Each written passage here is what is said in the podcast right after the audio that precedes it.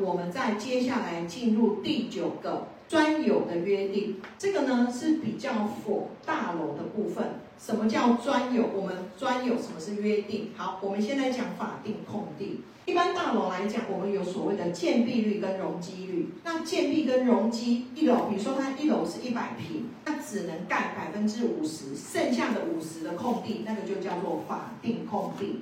然后再接下来。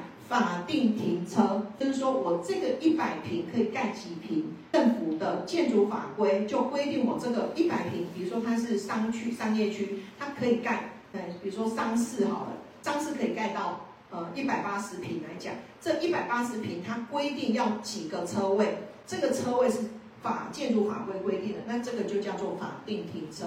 那法定停车，我们还会有几个车位，我们可能要去了解。它除了法定停车，以前还有奖励，那还有自行增设。自行增设就是说，我明明这一栋，比如说我举例，像你如果卖大平数的话，没有配两个车位，基本上很难卖。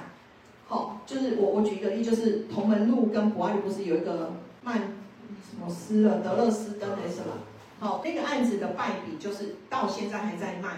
的原因是因为它九十平一百多平的车的房子只有一个车位，所以它卖的很不好。原因在这里，所以车位的配比很重要。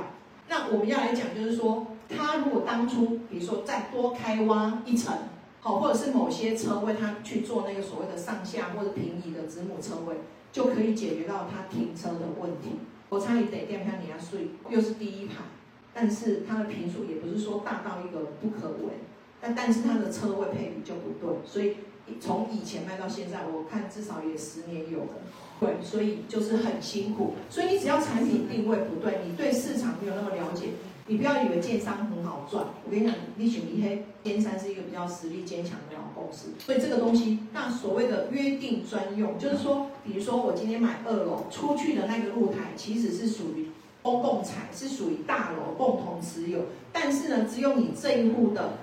门口可以出去，那这个东西我们就在合约里面就约定 A one 二楼这个露台是属于 A one 二楼的约定专用，就属于你这一户。那其他住户都知道，这个叫做这个叫做约定专用。